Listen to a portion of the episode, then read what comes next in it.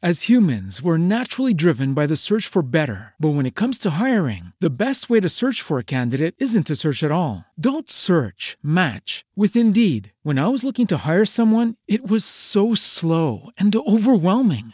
I wish I had used Indeed. If you need to hire, you need Indeed. Indeed is your matching and hiring platform with over 350 million global monthly visitors, according to Indeed data, and a matching engine that helps you find quality candidates fast. Ditch the busy work. Use Indeed for scheduling, screening, and messaging so you can connect with candidates faster. And Indeed doesn't just help you hire faster. 93% of employers agree Indeed delivers the highest quality matches compared to other job sites, according to a recent Indeed survey. And listeners of this show will get a $75 sponsored job credit to get your jobs more visibility at Indeed.com slash podcast. That's Indeed.com slash podcast. Terms and conditions apply.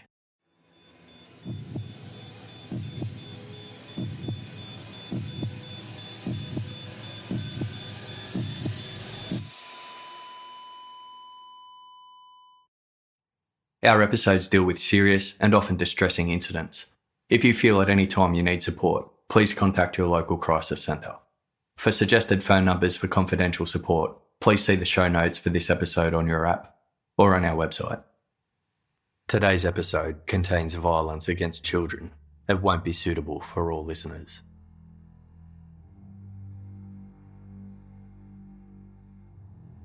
It was a balmy afternoon in the United States capital of Washington, D.C. on Sunday, April 25, 1971. Allentine Spinks left her apartment on Waller Place, southeast in Congress Heights, to visit an aunt who lived on the other side of town.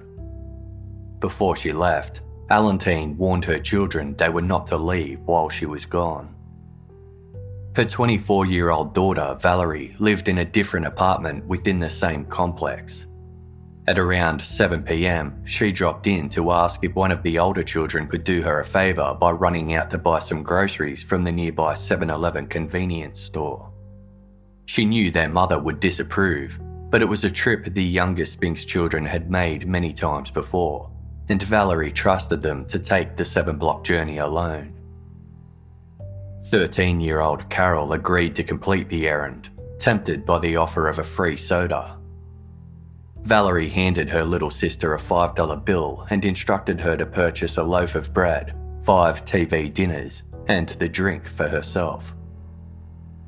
As Carol set out, wearing blue gym shorts and a red sweater, she soon ran into her mother, who was returning from her day out. Allentine was not pleased that Carol had disobeyed her orders. She told her to continue with the errand, but to come straight home afterwards, where she would then be punished. Carol agreed and hurried off to the store. Three hours passed and Carol still hadn't returned home. Concerned, her family contacted friends and neighbours to see if anyone had heard from her. They also contacted the 7 Eleven, and the clerk explained that Carol had entered the store at around 7:40 p.m. She purchased the items her sister had requested, but there had been no sightings after that. Allentine called the Washington Metropolitan Police and reported her daughter missing. Over 40 members of the local community joined the Spinks family in scouring the neighbourhood and surrounding areas and door knocking homes. The search continued for days, but there were no sightings or contact from Carol. Six days later, at approximately 2 pm on Saturday, May 1, 1971, Several children were playing on an embankment outside the St. Elizabeth Hospital alongside the Suitland Parkway, a busy nine mile freeway in southeast Washington. An 11 year old boy wandered away from the group onto a grassy mound where he came upon the body of a young girl. He waved down a passing police patrol car. The body was identified as that of Carol Spinks who was dressed in the same clothes that she had been wearing on the day she left home, minus her shoes. From the way she was positioned on her back, it appeared as though Carol had either been thrown down the embankment from the freeway or had been dragged to the location. An autopsy concluded she had been sexually assaulted and strangled, with her death occurring two to three days before she was found. Green fibres were recovered on her body, and undigested citrus fruit was found in her stomach. Carol's family confirmed she had not consumed any citrus fruit on the day she went missing. This detail, combined with the level of decomposition, indicated that her killer had likely fed and kept her alive for several days after her abduction.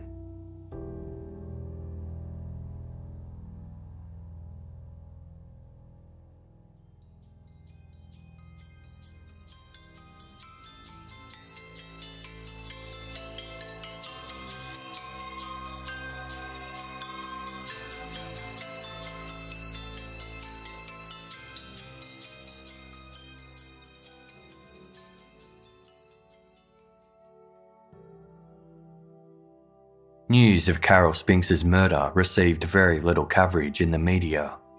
The police did not disclose whether they had any leads or suspects and revealed very little about their investigative efforts into identifying her killer.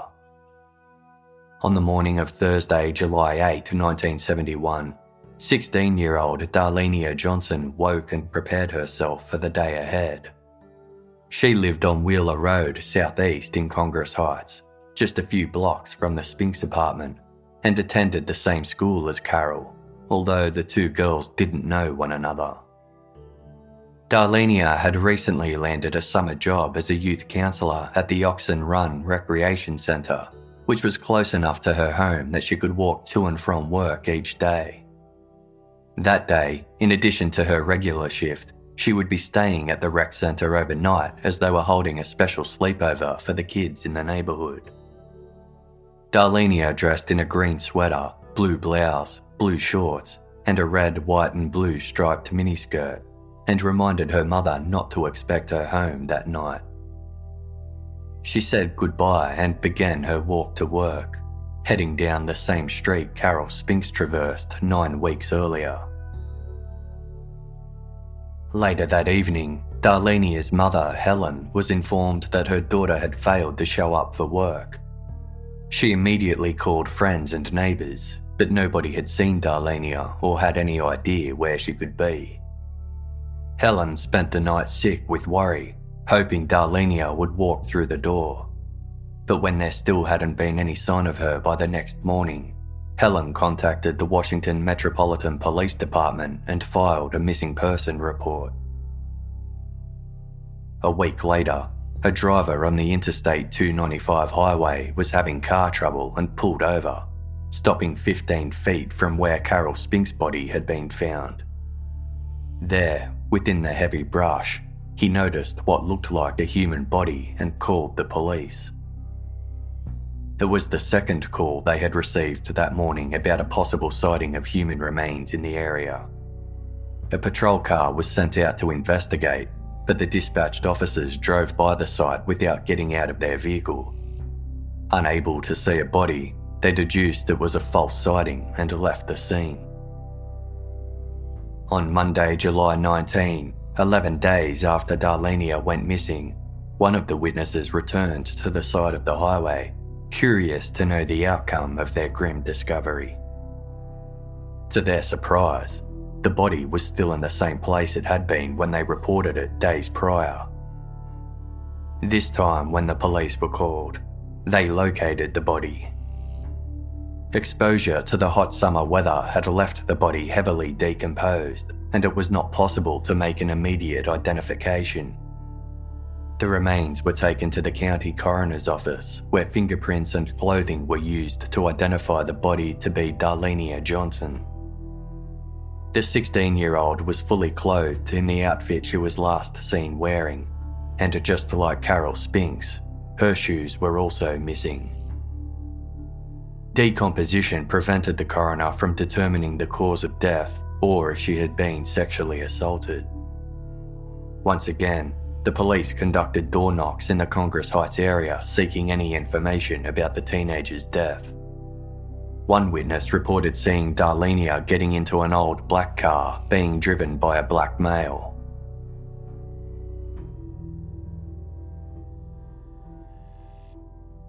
Six days before Darlenia's body was discovered, a motorist driving roughly 25 miles south of Washington along Highway Route 228 in Waldorf, Maryland, spotted a body on the side of the road. It was 14 year old Angela Barnes, who had disappeared a week earlier on Monday, July 12, after leaving a friend's house at 11:45 p.m. to walk the 10 blocks to her home on Martin Luther King Jr. Avenue in Congress Heights. Angela was found fully clothed with a fatal gunshot wound to the back of her head. Connections were immediately drawn between her murder and that of Carol Spinks and Darlenia Johnson, but there were some differences. While Carol and Darlenia had both been strangled in what appeared to be a sexually motivated attack and disposed of near where they were last seen, Angela showed no signs of sexual assault and had been shot then left a considerable distance from her last known whereabouts. All three girls were fully clothed, but Angela still had shoes on, whereas Carol and Darlenia did not. However, the similarities were also uncanny. All three victims lived in the Congress Heights area and were of similar age, race, and appearance. They were all abducted while walking the streets of their neighbourhood and their bodies had been left on the side of a highway. The police were reluctant to admit that all three murders were carried out by the same perpetrator, but couldn't ignore the similarities. Three young women being violently murdered under similar circumstances in less than a three month period should have been major news, but the cases were receiving very little media coverage. Many members of the community believed it was due to the colour of the victim's skin. In 1971, DC was in a state of racial turmoil. Three years earlier, in April 1968, Nobel Peace Prize winning Baptist minister and civil rights activist Reverend Martin Luther King Jr. was assassinated in Tennessee during a visit to support African American public sanitary workers. As one of the leading and most influential advocates fighting against racial inequality, Reverend King's murder triggered riots across the country, particularly in DC, where 70% of the population was African American. Despite being the majority population, people of colour were subject to racial segregation, injustice, workplace discrimination, deficient education opportunities, and police brutality. Martin Luther King Jr.'s death sparked four days of violent protests, fires, and looting throughout DC, leaving 13 people dead and almost 1,000 businesses significantly damaged. As Washington DC's police force was predominantly white, the widespread distrust of law enforcement remained for many years that followed. On Wednesday, July 21, Congress Heights residents called a press conference outside Carol Spink's apartment building, where a crowd of 75 people protested the lack of police and media attention over the three murders. Calvin Rolark, editor and publisher of weekly newspaper The Washington Informer and president of the Washington Highland Civic Association, accused the police of failing to give equal treatment to crimes in the southeast saying it took up to six hours for police to respond when called to their neighbourhoods. Calvin stated, If they won't protect us, we'll have to protect ourselves, form vigilantes. He was also critical of the media's inadequate coverage of the murders, remarking, If it was a blue eyed white girl from Silver Spring, her picture would have been all over page one. A concerned citizen who had helped organise the search for Carol Spinks blamed city officials for failing to install proper street lighting in lower income neighbourhoods, stating, We're sick and tired of the deaths of our girls. We get no help from the police at all. Given the community felt overlooked, young local men were encouraged to keep an eye out for anyone suspicious and to arm themselves with rocks in case they needed to help fend off an attacker. Darlenia Johnson's mother, Helen, said, I thought this was a nice neighbourhood. We want protection out here. We're a bunch of forgotten people. In response to this criticism, law enforcement maintained that the number of vehicles and helicopters patrolling the area had been increased. They stated that there was no physical evidence to link the three murders, but announced that a seven member task force had been formed to investigate the crimes. Less than a week later, on Tuesday, July 27, 10 year old Brenda Crockett was spending the warm evening splashing in a fire hydrant on her street, 12th place in northwest Washington. At around 8 pm, her mother Retha asked her to go to the store to grab a loaf of bread and some pet food. Retha told Brenda to take a companion with her, either her seven year old sister Bertha or a friend. Brenda set out on the five block walk to the nearby Safeway market, dressed in blue and white floral shorts and a matching top, with pink rollers in her hair. When her daughter failed to reappear half an hour later, Retha realised Brenda did not follow her instructions and had embarked on the errand alone. She conducted a frantic search of the local streets, but her child was nowhere to be seen. An hour and 20 minutes had passed since Brenda left, when at approximately 9:20 p.m. the phone rang at the Crockett home. 7-year-old Bertha answered, hearing her older sister's voice on the other line, clearly sobbing. Brenda explained that a white man had picked her up, but he was now sending her home in a cab. She said she thought she was in Virginia, a neighbouring state, before abruptly saying goodbye and hanging up the phone. 25 minutes later, the phone rang for a second time. Retha's partner, Theodore, answered. It was Brenda again, who was still crying. Theodore asked if she knew whereabouts in Virginia she was, to which Brenda responded, A white man took me. I'm alone in a house with a white man. Theodore instructed her to put the man on the phone, telling her he could come and pick her up. Brenda then asked, Did my mother see me? Unsure what she meant, Theodore repeated his request to speak to the man, but Brenda explained he was outside.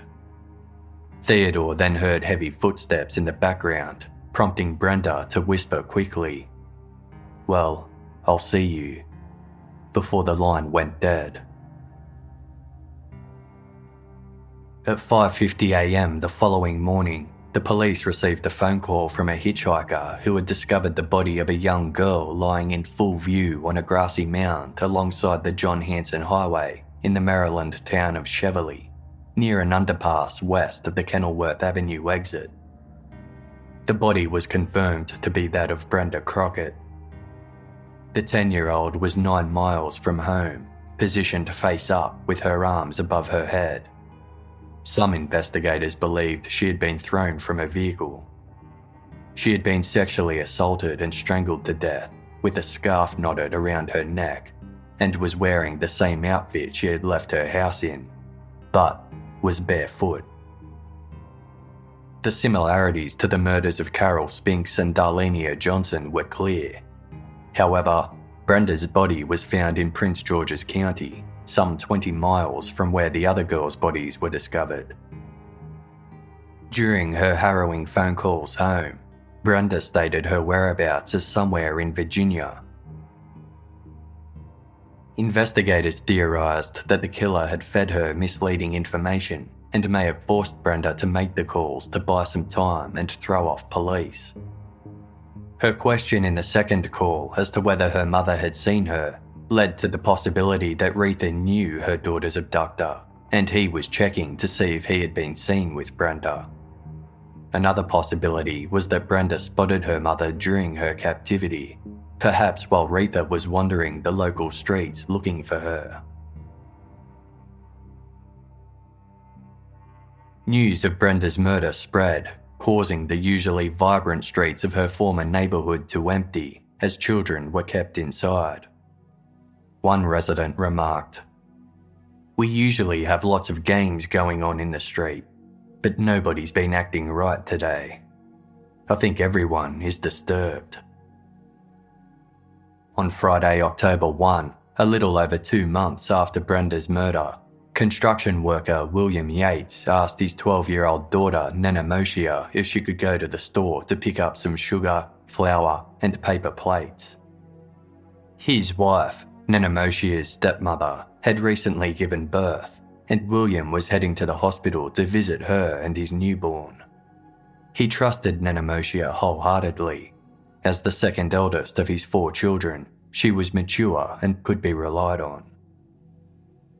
Dressed in brown shorts, a sweatshirt, and white tennis shoes, Nenomoshia left her family's apartment building on Benning Road, southeast in Washington, D.C., at approximately 7 pm and made her way towards the Safeway market store located at the end of her street.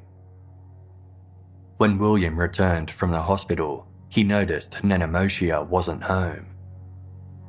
After calls to friends and neighbours failed to locate her, William ran to the Safeway market, where staff confirmed she had arrived earlier and purchased the items on her grocery list. Less than three hours later, a hitchhiker was walking along Pennsylvania Avenue in Maryland, less than half a mile off the freeway, when they came across a grassy area holding the still warm body of Nenomoshia Yates. The 12 year old was fully clothed, except for her white tennis shoes, which were missing. Nenomoshia's house key and $2.91 in loose change were scattered next to her body, along with a bag of sugar. She had been sexually assaulted and strangled with such force that her esophagus had been broken. There was a small scratch on her forehead and green fibres on her body.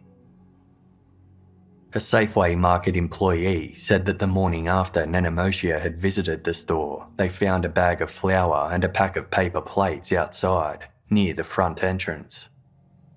Police suspected Nenomoshia had likely been abducted as soon as she had left the store, causing her to drop two of her grocery items. A local resident recalled seeing the young girl getting into a blue Volkswagen with a Maryland license plate on the night of her disappearance. Police tracked down and seized 25 vehicles matching this description, but found no evidence to suggest any of the owners had been involved in the crime. From the outset, detectives admitted there were similarities between Nenomoshia's death and the other four unsolved murders, and increased their task force to include 40 investigators. They came from various divisions, including the Washington Metropolitan, Prince George's County, and Montgomery County Police Departments, the Maryland State Police, and the FBI. The crimes finally started receiving widespread media coverage, with the press naming the unknown killer the Freeway Phantom. 18 year old Brenda Woodard had recently moved out of the home she shared with her parents and five siblings on Maryland Avenue, Northeast in DC. After some recent disputes with her parents, Brenda relocated to a friend's place across the courtyard. The move was only temporary, and she stayed in regular contact with her family. On the night she found out about Nenomoshia Yates's murder, Brenda called her mother to warn her to keep an extra close eye on her younger sisters. On the evening of Monday, November 15, Brenda visited her family, requesting a ride to Cardozo High School, where she was attending night classes to obtain typing and shorthand skills. Throughout the summer, she had worked as a counsellor for the Department of Recreation and was seeking more stable employment. Her father agreed to drop her off, giving her a kiss goodbye and telling her to give him a call if she couldn't find a lift home, in which case he or one of her younger sisters would come and pick her up. Brenda attended class and afterwards joined a classmate for a late dinner at a nearby restaurant, Ben's Chili Bowl. The pair decided to catch the bus home together, and at 10:25 p.m., they boarded a bus on the corner of 8th and H Street Northeast. As it didn't travel directly to Brenda's neighbourhood, she had to switch buses halfway through the journey. Just before 11 pm, she said goodbye to her friend and disembarked to wait at the nearby stop for the line that would take her back home to Maryland Avenue. The following morning, rush hour traffic along the Maryland Route 202 highway was at a standstill. Mary Woodard had been waiting over an hour for a bus to attend a doctor's appointment when a passing security guard told her there had been a delay as traffic was held up due to the discovery of a man's body off Route 202. As Mary began walking to a different bus stop, she saw crowds of police, press, and onlookers gathered on the other side of the road, near the shoulder of the highway. A little further on, she noticed a wig lying in the middle of the road and recognised it as similar to one that belonged to her 18 year old daughter, Brenda. Unable to get the wig out of her mind, Mary returned home from her doctor's appointment just before midday to find her phone ringing off the hook. It turned out the body found on Highway 202 hadn't been a man after all, but a young woman. Mary received a call from her daughter's housemate informing her that Brenda hadn't returned home after her classes the night before. A panic stricken Mary called the police to report her daughter missing, and they arrived to the Woodard house to present photographs of the body found on the grassy embankment along Highway 202. It was Brenda Woodard. At 5am earlier that morning, a police officer was conducting his routine patrol on Hospital Drive in Cheverly when he sighted Brenda's body. She was fully clothed, wearing a black and white checkered skirt, a black turtleneck sweater which was inside out, a pair of black boots, and a maroon velvet coat that had been draped over her body. She had been sexually assaulted, strangled, and stabbed in the chest six times the deep wound to her breastbone proving fatal. A small bone in her neck was broken due to strangulation, and defensive wounds indicated she had put up a fight. Two human hairs were found on her body, one from a Caucasian person and one from an African American person. As this was before the implementation of DNA testing, the hairs were not deemed to be vital evidence as there was no way for investigators to know whether they had come from the killer, an officer at the scene, or someone else Brenda had bumped into prior to her attack. Inside the pocket of her coat was a piece of white notebook paper with a handwritten message that read This is tantamount to my insensitivity to people, especially women. I will admit the others when you catch me if you can. The note was signed The Freeway Phantom. The paper had been cut from Brenda's school notebook, and FBI handwriting experts ascertained it was penned by Brenda herself. It was believed the killer forced her to write the note as he dictated the message. However, as the writing was neat and showed no signs of fear or panic, some investigators theorised that Brenda may have known her killer, and he had asked her to write the note under the guise of being a joke before launching his attack. If the killer was unknown to Brenda, police had no explanation for why the note was written the way it was. On Wednesday, November 17, the day after Brenda Woodard's body was found, a press conference was held wherein a special phone tip line was announced. Washington Metropolitan Police Inspector Malin Pitts admitted that while it was impossible to ignore the similarities between the six murders, he was unable to confirm for certain whether they were connected. He acknowledged the pattern that had emerged, in which each of the victims had been young black females who were residents of the Washington, D.C. area and had been killed in a similar manner before being left near the side of a busy highway. A majority of the girls had also been left without their shoes. Although there was a significant age gap between the youngest victim, 10 year old Brenda Crockett, and the eldest, 18 year old Brenda Woodard, the latter appeared youthful and could have been mistaken for being younger. Inspector Pitts said investigators were keeping an open mind about the possibility that separate killers were responsible, but were staging their crimes to fit the circumstances of the other cases to detract attention from themselves. In anticipation of people coming forward to make false confessions, the police withheld details about the note found in Brenda Woodard's pocket, ensuring only the killer would know this information. He clarified that there were no direct links between any of the victims and that none of the girls were known to one another. He said that the police were working hard to solve the murders but had no leads and were uncertain how many perpetrators were involved. The police strongly believed that the victims had been either lured or forced into the perpetrator's vehicle and that there may have been others who had escaped similar attempts. Anyone who had refused the offer of a lift or had successfully fought off someone who tried to force them into a car was encouraged to come forward. Inspector Pitts, quote, Somewhere in this community is an individual who probably has a clue that will help solve this case.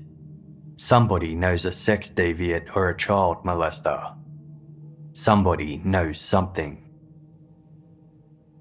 Mayor Walter Washington also made an appearance to pledge that the task force had the full support of the city's government resources.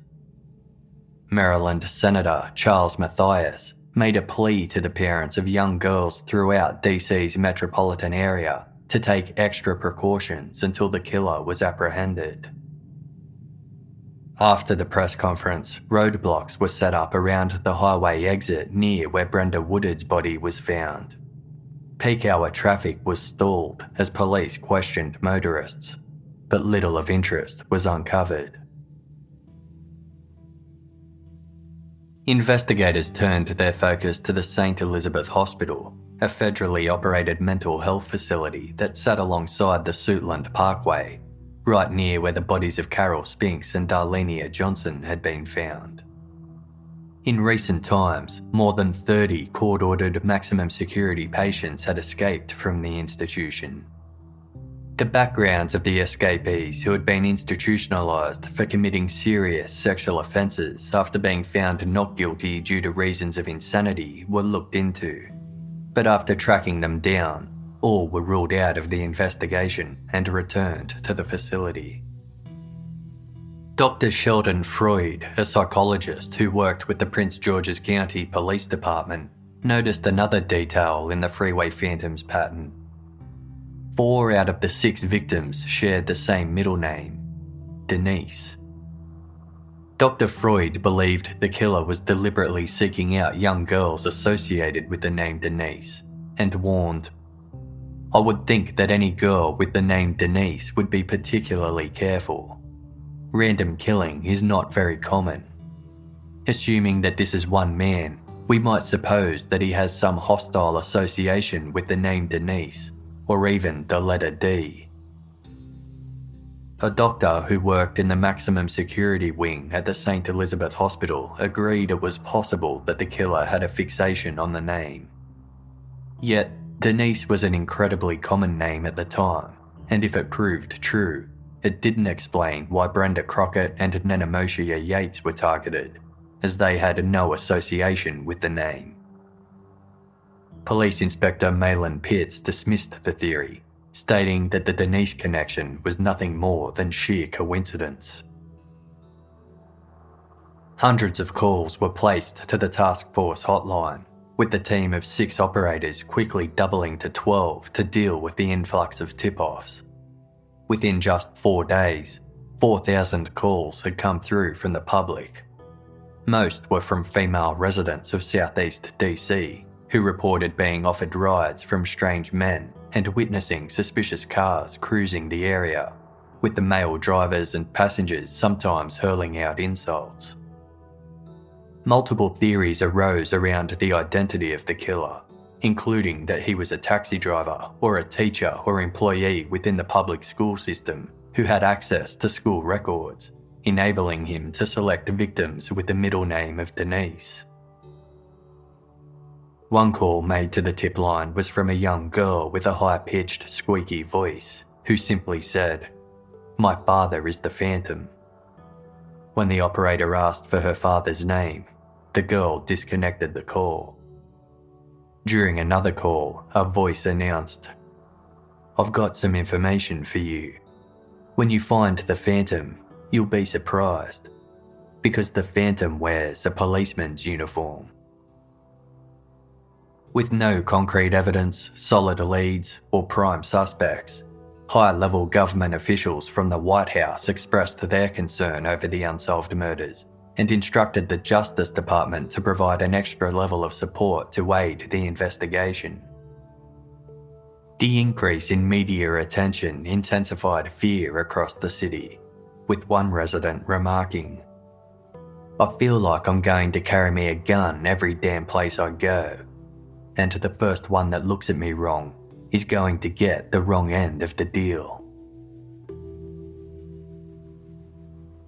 Other members of the community took a more peaceful yet unconventional approach.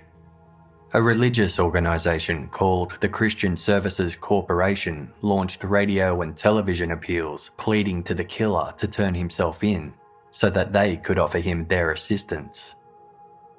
The group received support and guidance from Dr. Sheldon Freud, the psychologist behind the Denise theory, who voiced his belief that the killer could not control his impulses and that the atmosphere of panic created by the Freeway Phantom nickname was likely only feeding his psychosis. Quote, This is not a horror movie. We are dealing with a human being who probably cannot control himself he should be told that if he'll give himself up, he'll get treatment. Instead of saying to the police, you catch the guy, people are beginning to realise the community is the first echelon. The police come in when the community fails. The change in strategy presented by the Christian Services Corporation led to a public service announcement appearing in newspapers and being broadcast on the radio. Written by an anonymous citizen, the message read This is an appeal to the person or persons responsible for the deaths of the young girls. Please call this number 462 9415. This is a payphone and it is not taped, and you'll hear my voice only. Here's why I'm asking you to call right now. I'm more concerned about you you probably feel the whole world is after you. You may be scared. You may be just plain tired. If you are, there is someone you can turn to without fear. Believed to be the first public service announcement of its kind, within one hour of its broadcast, eight calls were placed to the payphone. Three callers just breathed heavily into the receiver, purposely holding up the line. The other five, one of whom was a woman named Denise, near hysterical with worry, simply wanted to discuss their theories about the killer. The freeway phantom himself remained silent. By late November, the freeway phantom case had reached full media saturation the National Fraternal Order of Police Detectives and Special Police Association posted a $50 reward for information leading to an arrest and conviction of the person or persons responsible. A spokesperson for the group said they hoped their actions would inspire others to contribute to the reward fund. Their appeal was successful, prompting contributions to come in from Washington's Evening Star newspaper, local radio station WUST, and members of the local warehouse union. Soon, the reward pool reached a total of $9,000.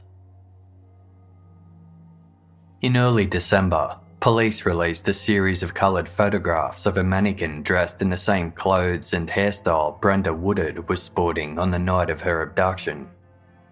The mannequin also held a stack of four school books that matched the ones Brenda was carrying. The FBI had achieved success with this technique in the past, crediting their last mannequin display for the arrest and conviction of a criminal who kidnapped and murdered a seven year old child. Yet, the effort proved fruitless in Brenda's case. One of the strongest leads was a late model red Chevrolet Chevelle with chrome strips that had been seen near where Brenda's body was found. Police appealed to the public to be on the lookout for vehicles that matched this description, which prompted an unlikely response from a group of Vietnam War veterans who formed an organisation titled the Veterans Protective League. Dressed in their service uniforms, the men used private vehicles to patrol several of Washington's major freeways 24 hours a day, on the lookout for the red Chevrolet Chevelle. When the police found out about the vigilante group, they admitted they needed all the help they could get, but advised the public to leave the dangerous work to the authorities. The pressure was on for the task force to make an arrest, but in addition to the lack of evidence highlighting a suspect, the Freeway Phantom case was just one of many ongoing murder investigations plaguing the DC area. In the previous 11 months, 250 murders had occurred within the district, 36 of which remained unsolved.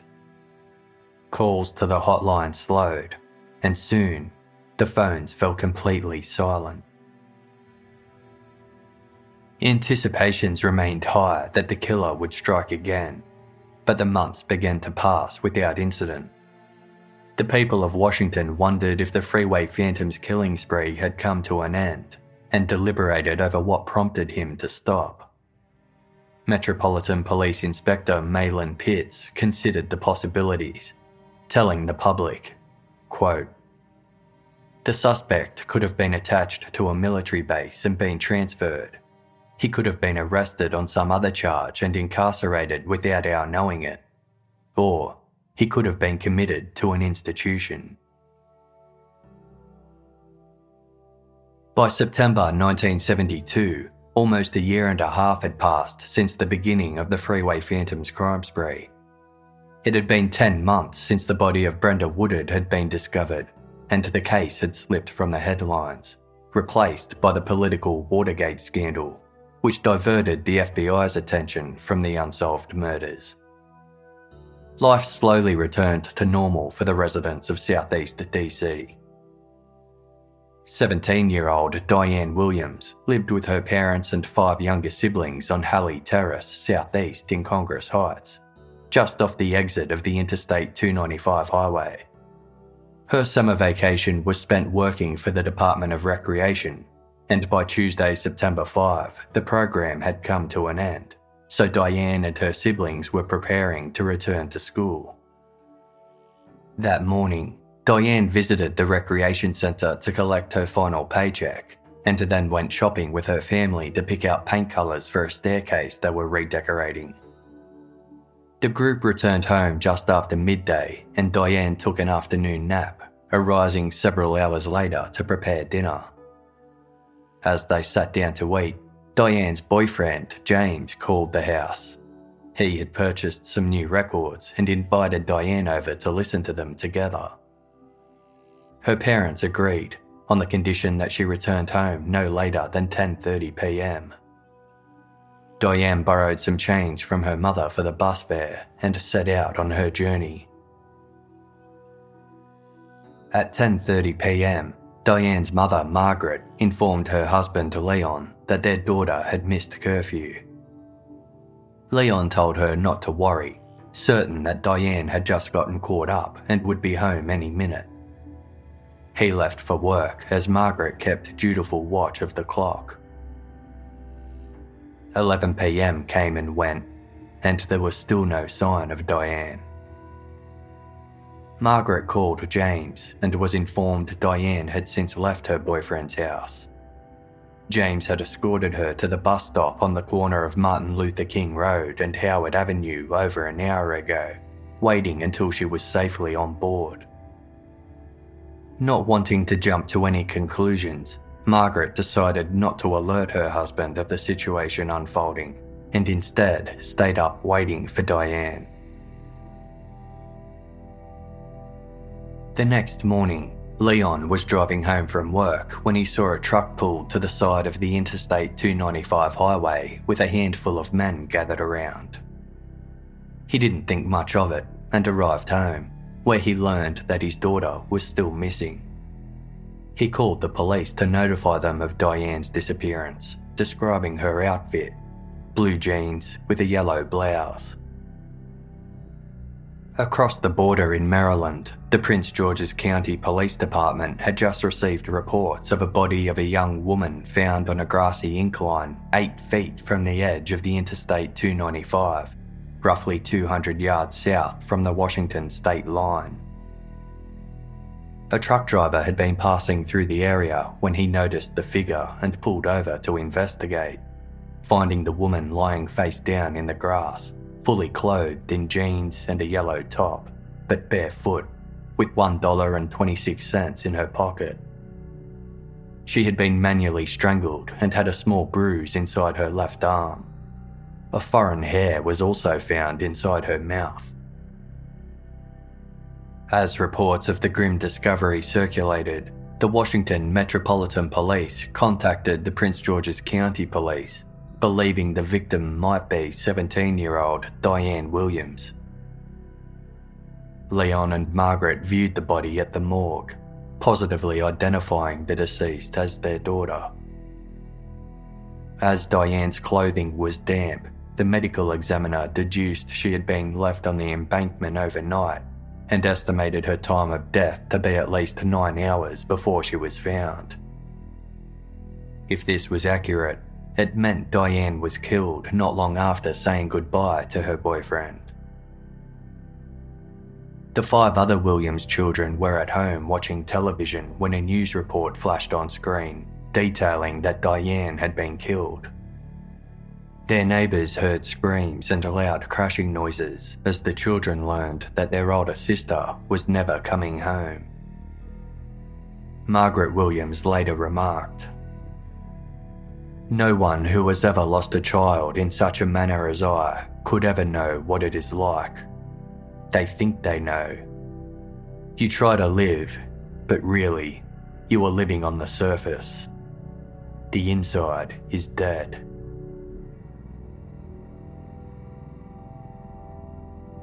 As humans, we're naturally driven by the search for better. But when it comes to hiring, the best way to search for a candidate isn't to search at all. Don't search, match with Indeed. When I was looking to hire someone, it was so slow and overwhelming. I wish I had used Indeed. If you need to hire, you need Indeed. Indeed is your matching and hiring platform with over 350 million global monthly visitors, according to Indeed data, and a matching engine that helps you find quality candidates fast. Ditch the busy work. Use Indeed for scheduling, screening, and messaging so you can connect with candidates faster. And Indeed doesn't just help you hire faster. 93% of employers agree Indeed delivers the highest quality matches compared to other job sites, according to a recent Indeed survey. And listeners of this show will get a $75 sponsored job credit to get your jobs more visibility at Indeed.com slash podcast. That's Indeed.com slash podcast. Terms and conditions apply. 47 years ago, on a warm summer's night in Melbourne, Susan Bartlett and Suzanne Armstrong were stabbed to death in their home in Easy Street, Collingwood. Suzanne's 16 month old son was asleep in his cot at the time.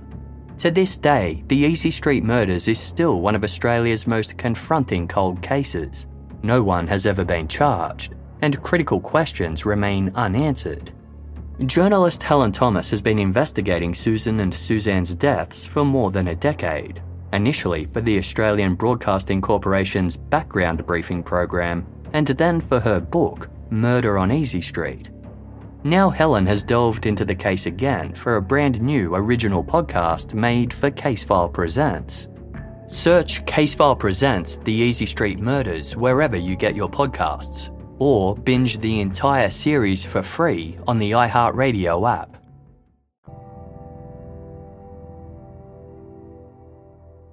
Bus driver Warren Williams had driven the same route five nights a week for the past two months.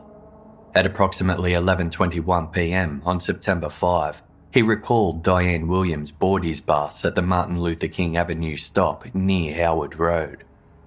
He distinctly remembered Diane, as it was unusual for a young girl to be riding the bus alone late at night. At the time, there were roughly 20 other passengers on the bus, most of whom were men.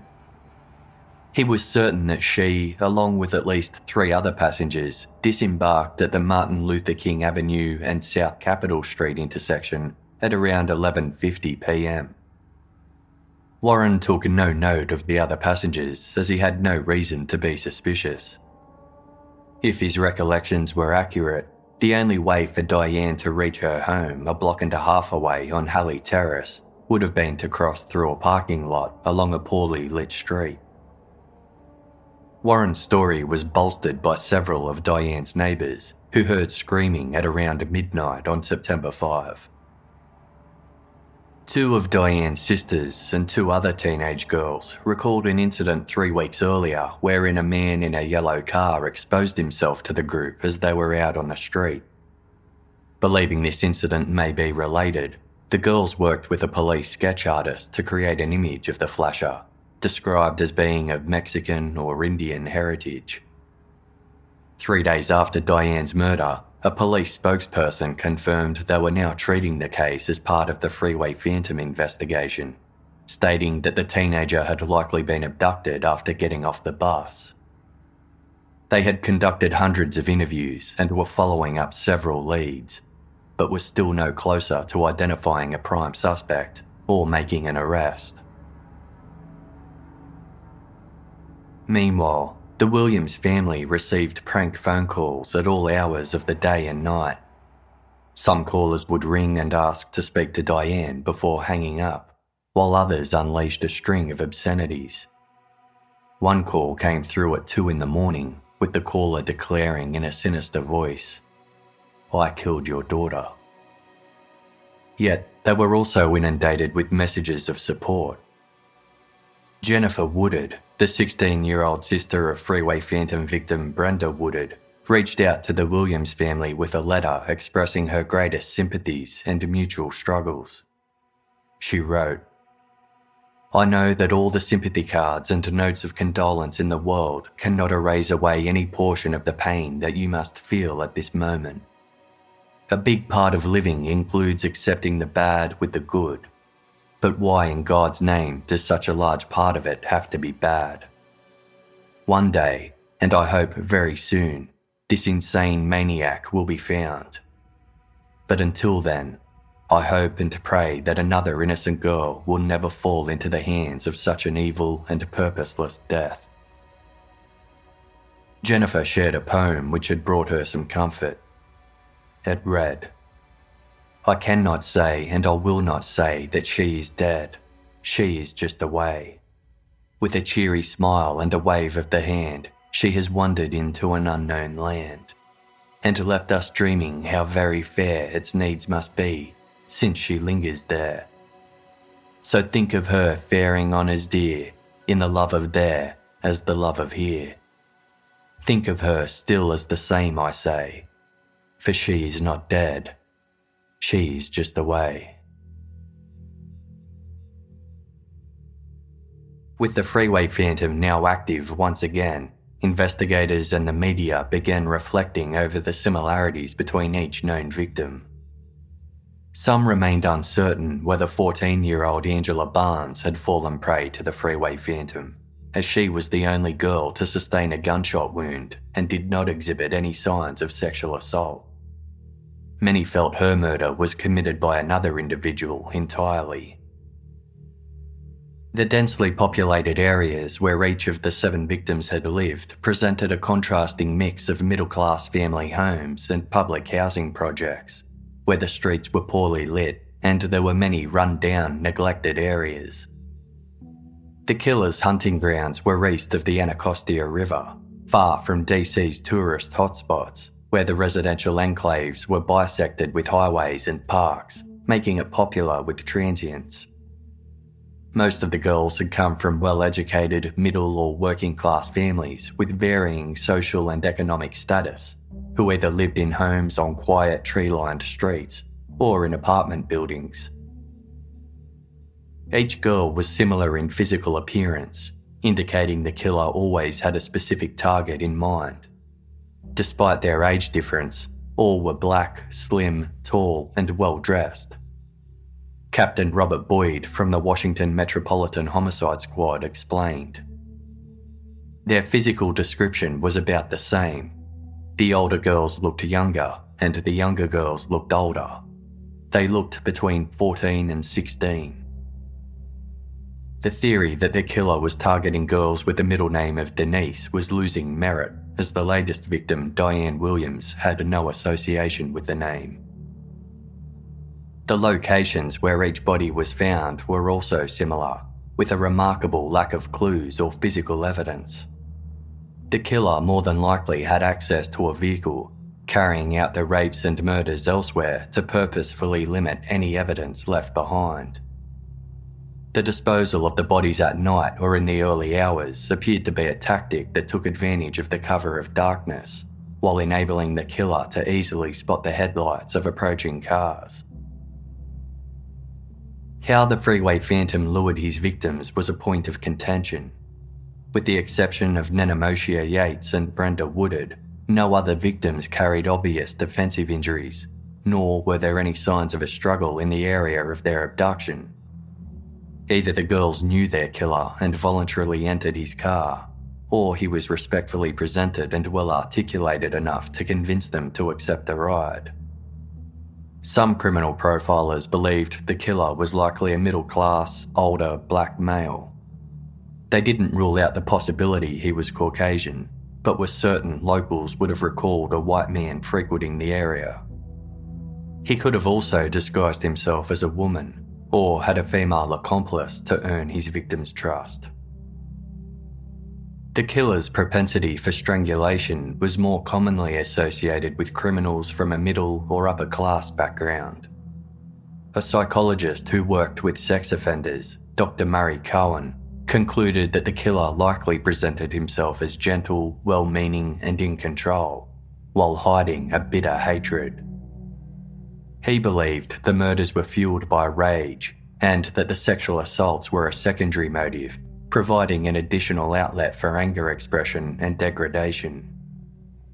The killer appeared familiar with the southeast area possibly from having lived in Washington for a long period of time while working a job that required him to travel around the city.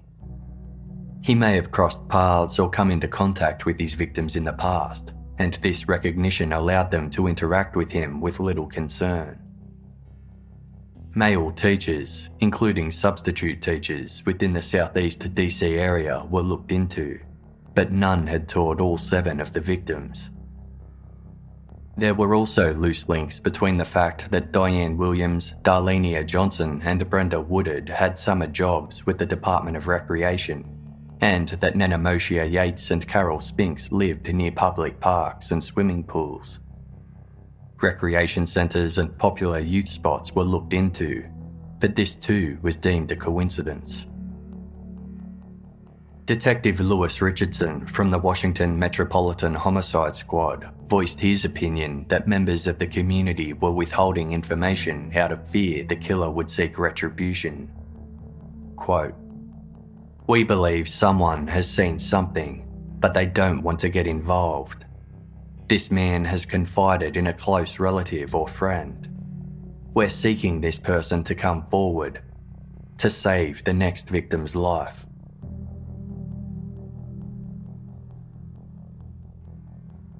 Although there were no major developments over the following months, efforts were underway to improve coordination between the different agencies working on solving the case.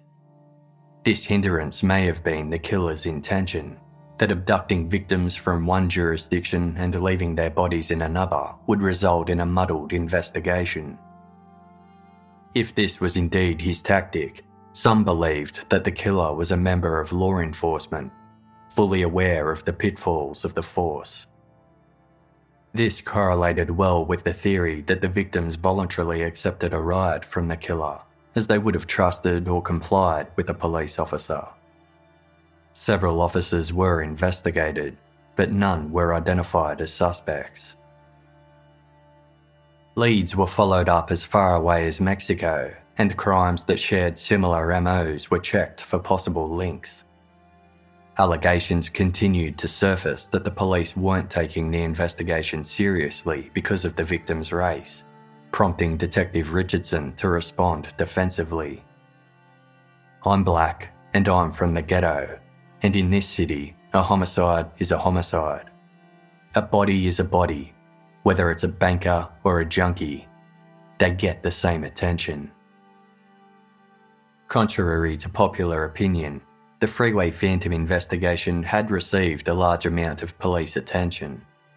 Many who worked on the case stated it was the largest manhunt they had ever been involved with. Hundreds of thousands of dollars and hours were poured into the case.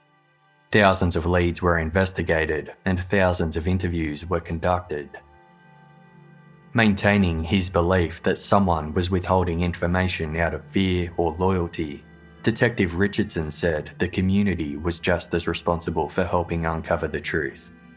He finished with an apology. Quote, I'm sorry we haven't caught anyone.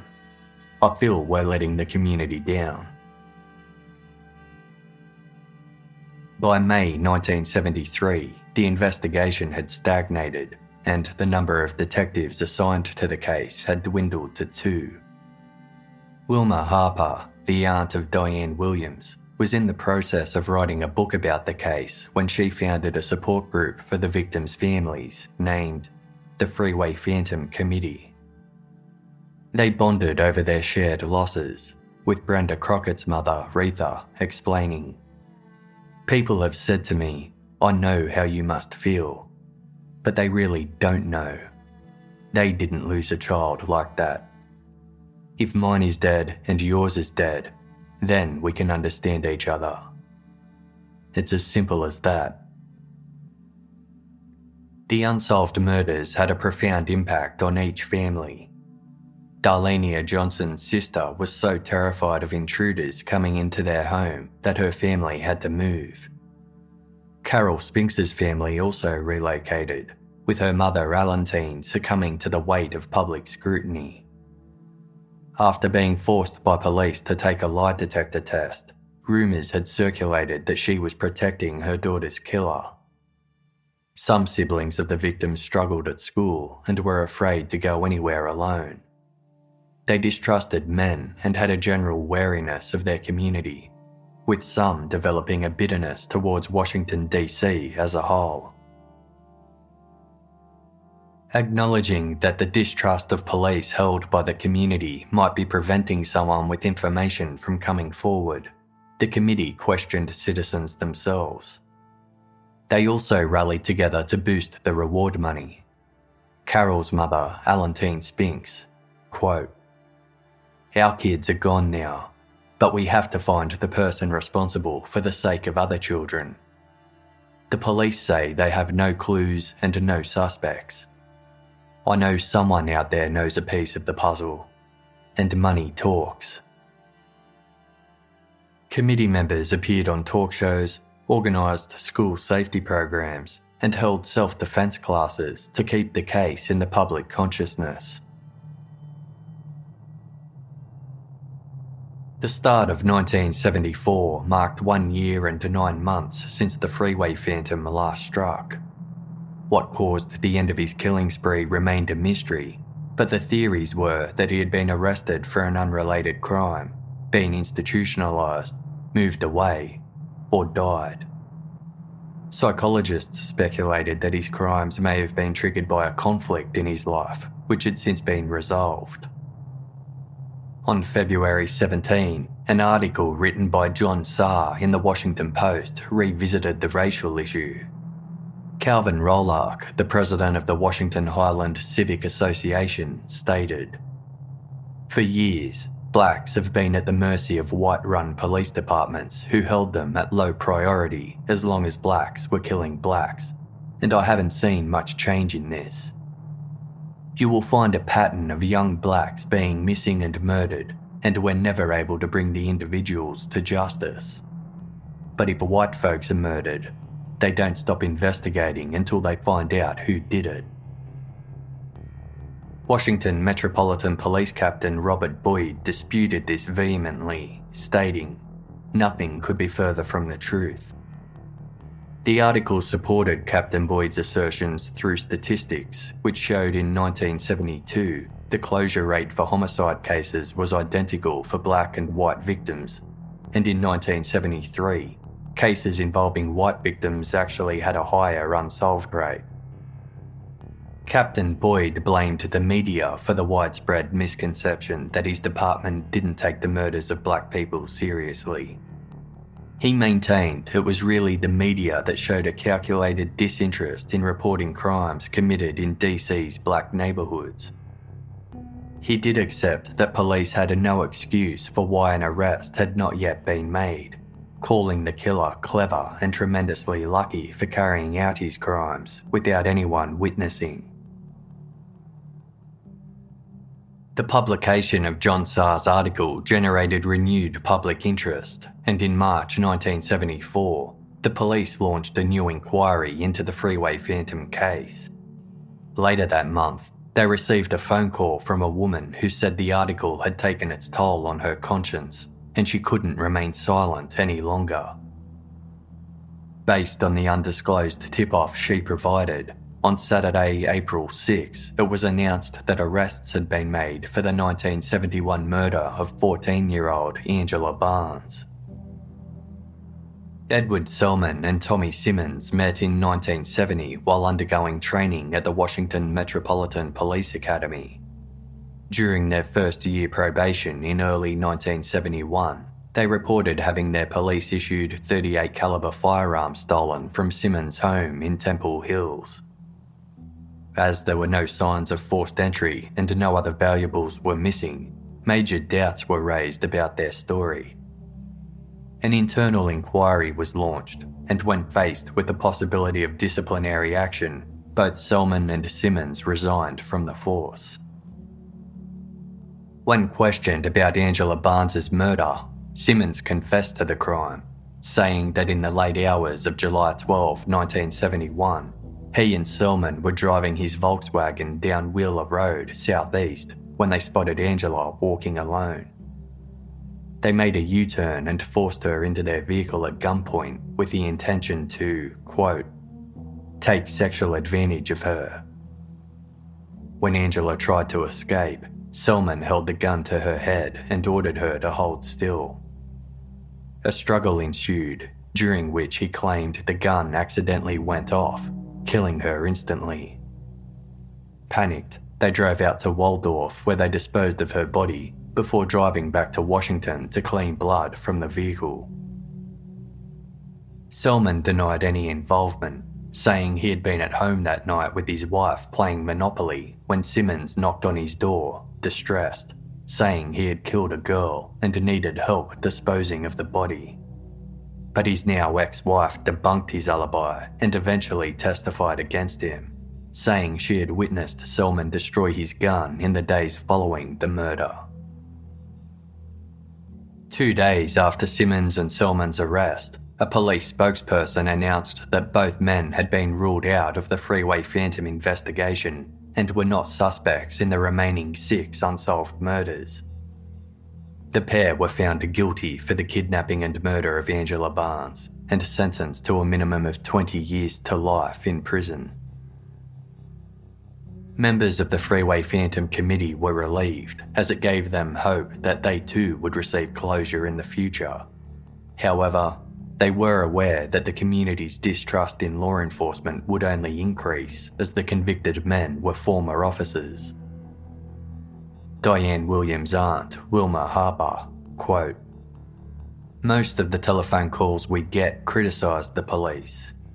The fact that these suspects were policemen saddens us. We know how the public feels toward the police, and this will make it harder for them.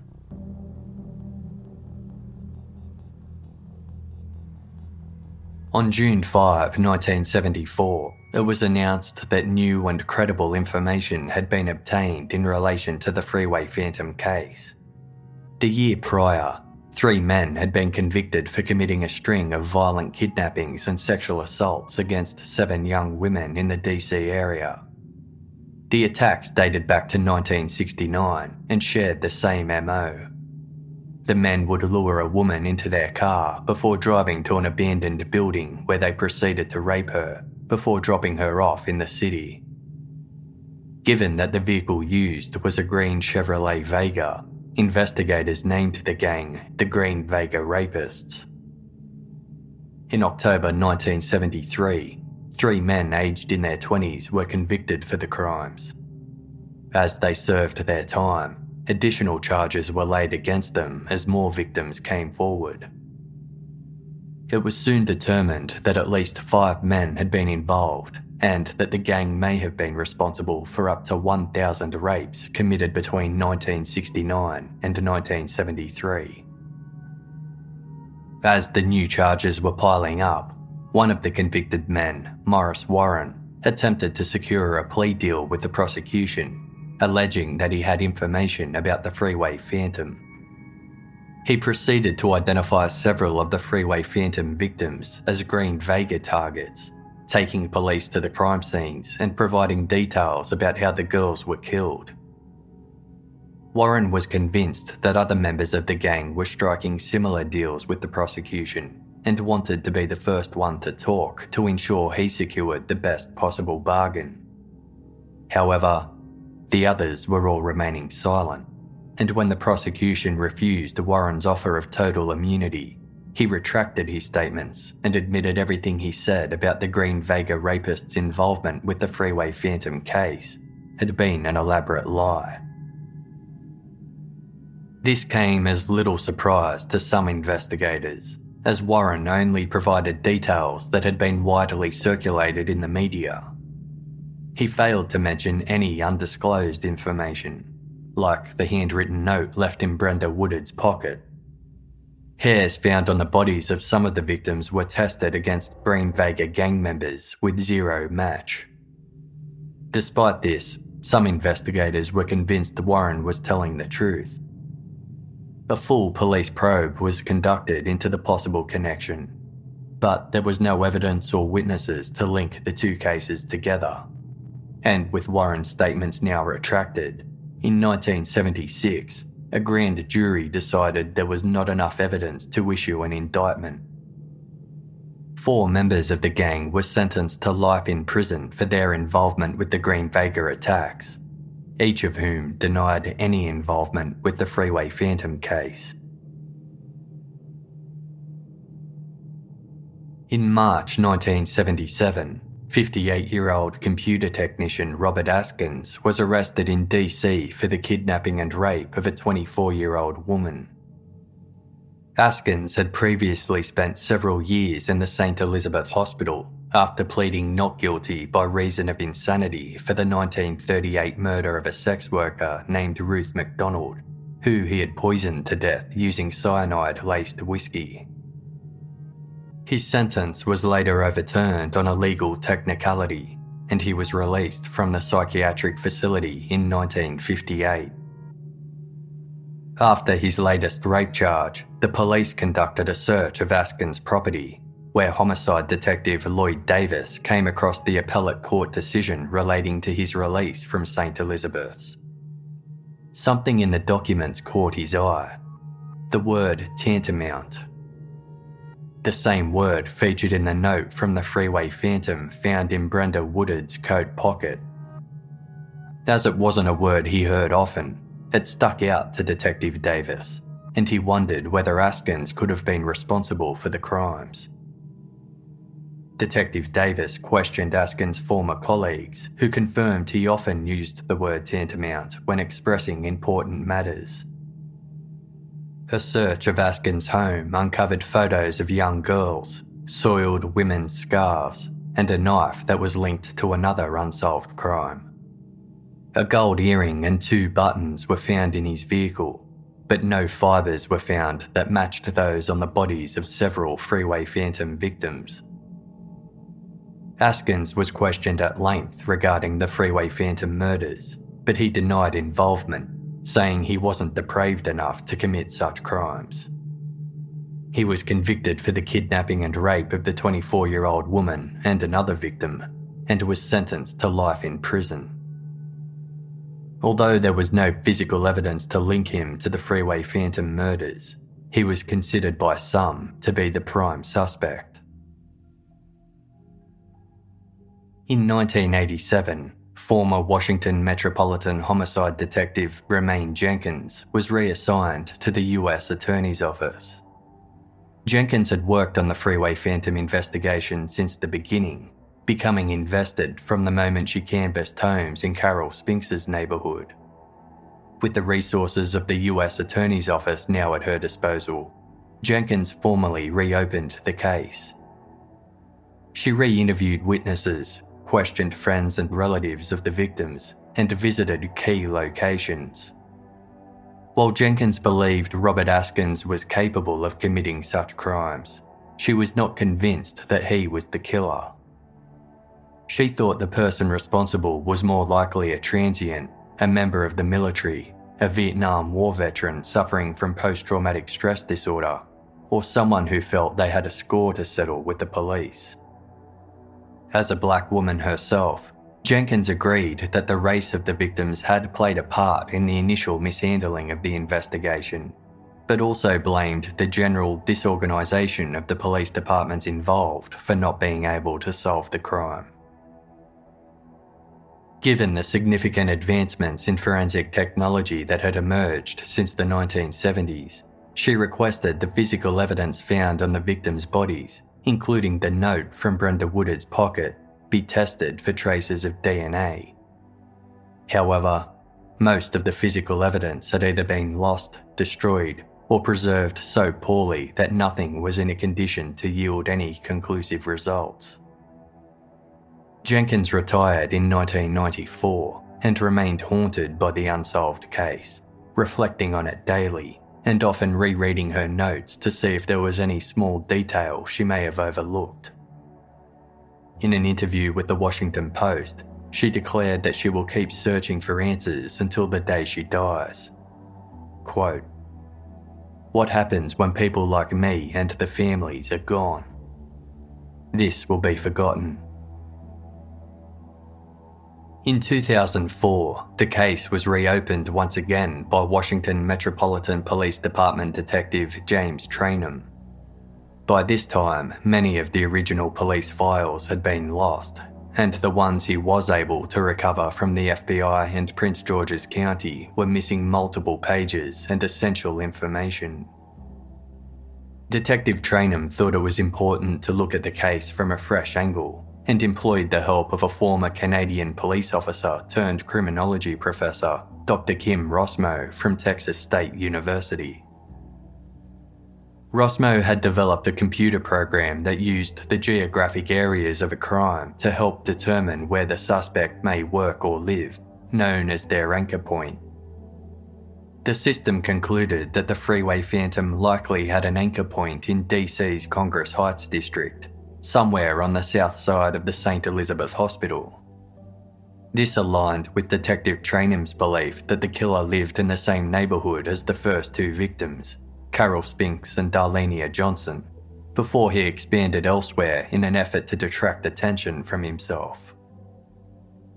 In a revived plea for information, it was announced that a $150,000 reward was now available for anyone with a tip that led to an arrest. In 2009, the human hair found in Diane Williams' mouth was submitted to the FBI for advanced DNA testing but the authorities remained tight lipped about the results. Like Detective Jenkins before him, Detective Trainum was not convinced that Robert Askins was the killer, telling the Washington Post that the police tried their best to make him fit the profile, but it simply wasn't working. On Friday, April 30, 2010, Robert Askins died in prison, aged 91 years. Detective Trainum retired without ever getting the answers he so desperately sought. For almost 50 years, the families of Carol Spinks, Darlenia Johnson, Brenda Crockett, Nenomoshia Yates, Brenda Woodard, and Diane Williams have awaited justice. In a 2018 interview with journalist Cheryl Thompson for the Washington Post, Bertha Crockett said she still beats herself up for not going to the store with Brenda on the day she was abducted. Her trauma manifested in a rebellious streak in her youth. Quote, If Brenda was living, I would have done things differently. I wish I would have grown up with her. We could have encouraged each other to be better women. Patricia Williams' entire world changed on the day she found out her sister Diane had been murdered.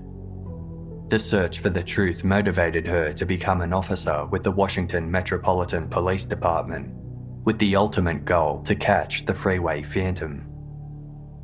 Patricia has since retired from the police department, and she hasn't had any contact from law enforcement for years. She has no idea if the case is still being reviewed and if so, who is in charge, or which department has what files that remain scattered over the three jurisdictions DC, Prince George's County, and Maryland. Patricia told the Washington Post, quote, You never forget. There is no closure. Whoever did it has gotten away. They may be living somewhere else doing it again it's not too late to say something. You have a whole generation of family members who would like to see someone brought to justice. As of 2019, the Freeway Phantom remains unknown. The $150,000 reward is still available, and anyone with information is encouraged to contact the Washington Police Department or the FBI.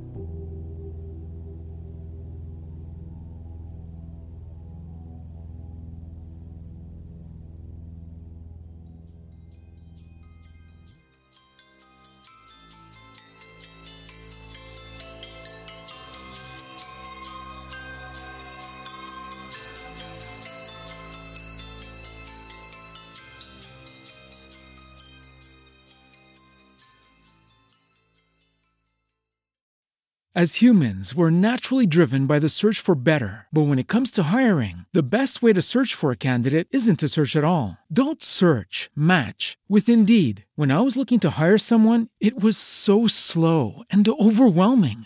I wish I had used Indeed. If you need to hire, you need Indeed. Indeed is your matching and hiring platform with over 350 million global monthly visitors, according to Indeed data, and a matching engine that helps you find quality candidates fast. Ditch the busy work. Use Indeed for scheduling, screening, and messaging so you can connect with candidates faster. And Indeed doesn't just help you hire faster. 93% of employers agree Indeed delivers the highest quality matches compared to other job sites, according to a recent Indeed survey. And listeners of this show will get a $75 sponsored job credit to get your jobs more visibility at Indeed.com slash podcast. That's Indeed.com slash podcast. Terms and conditions apply.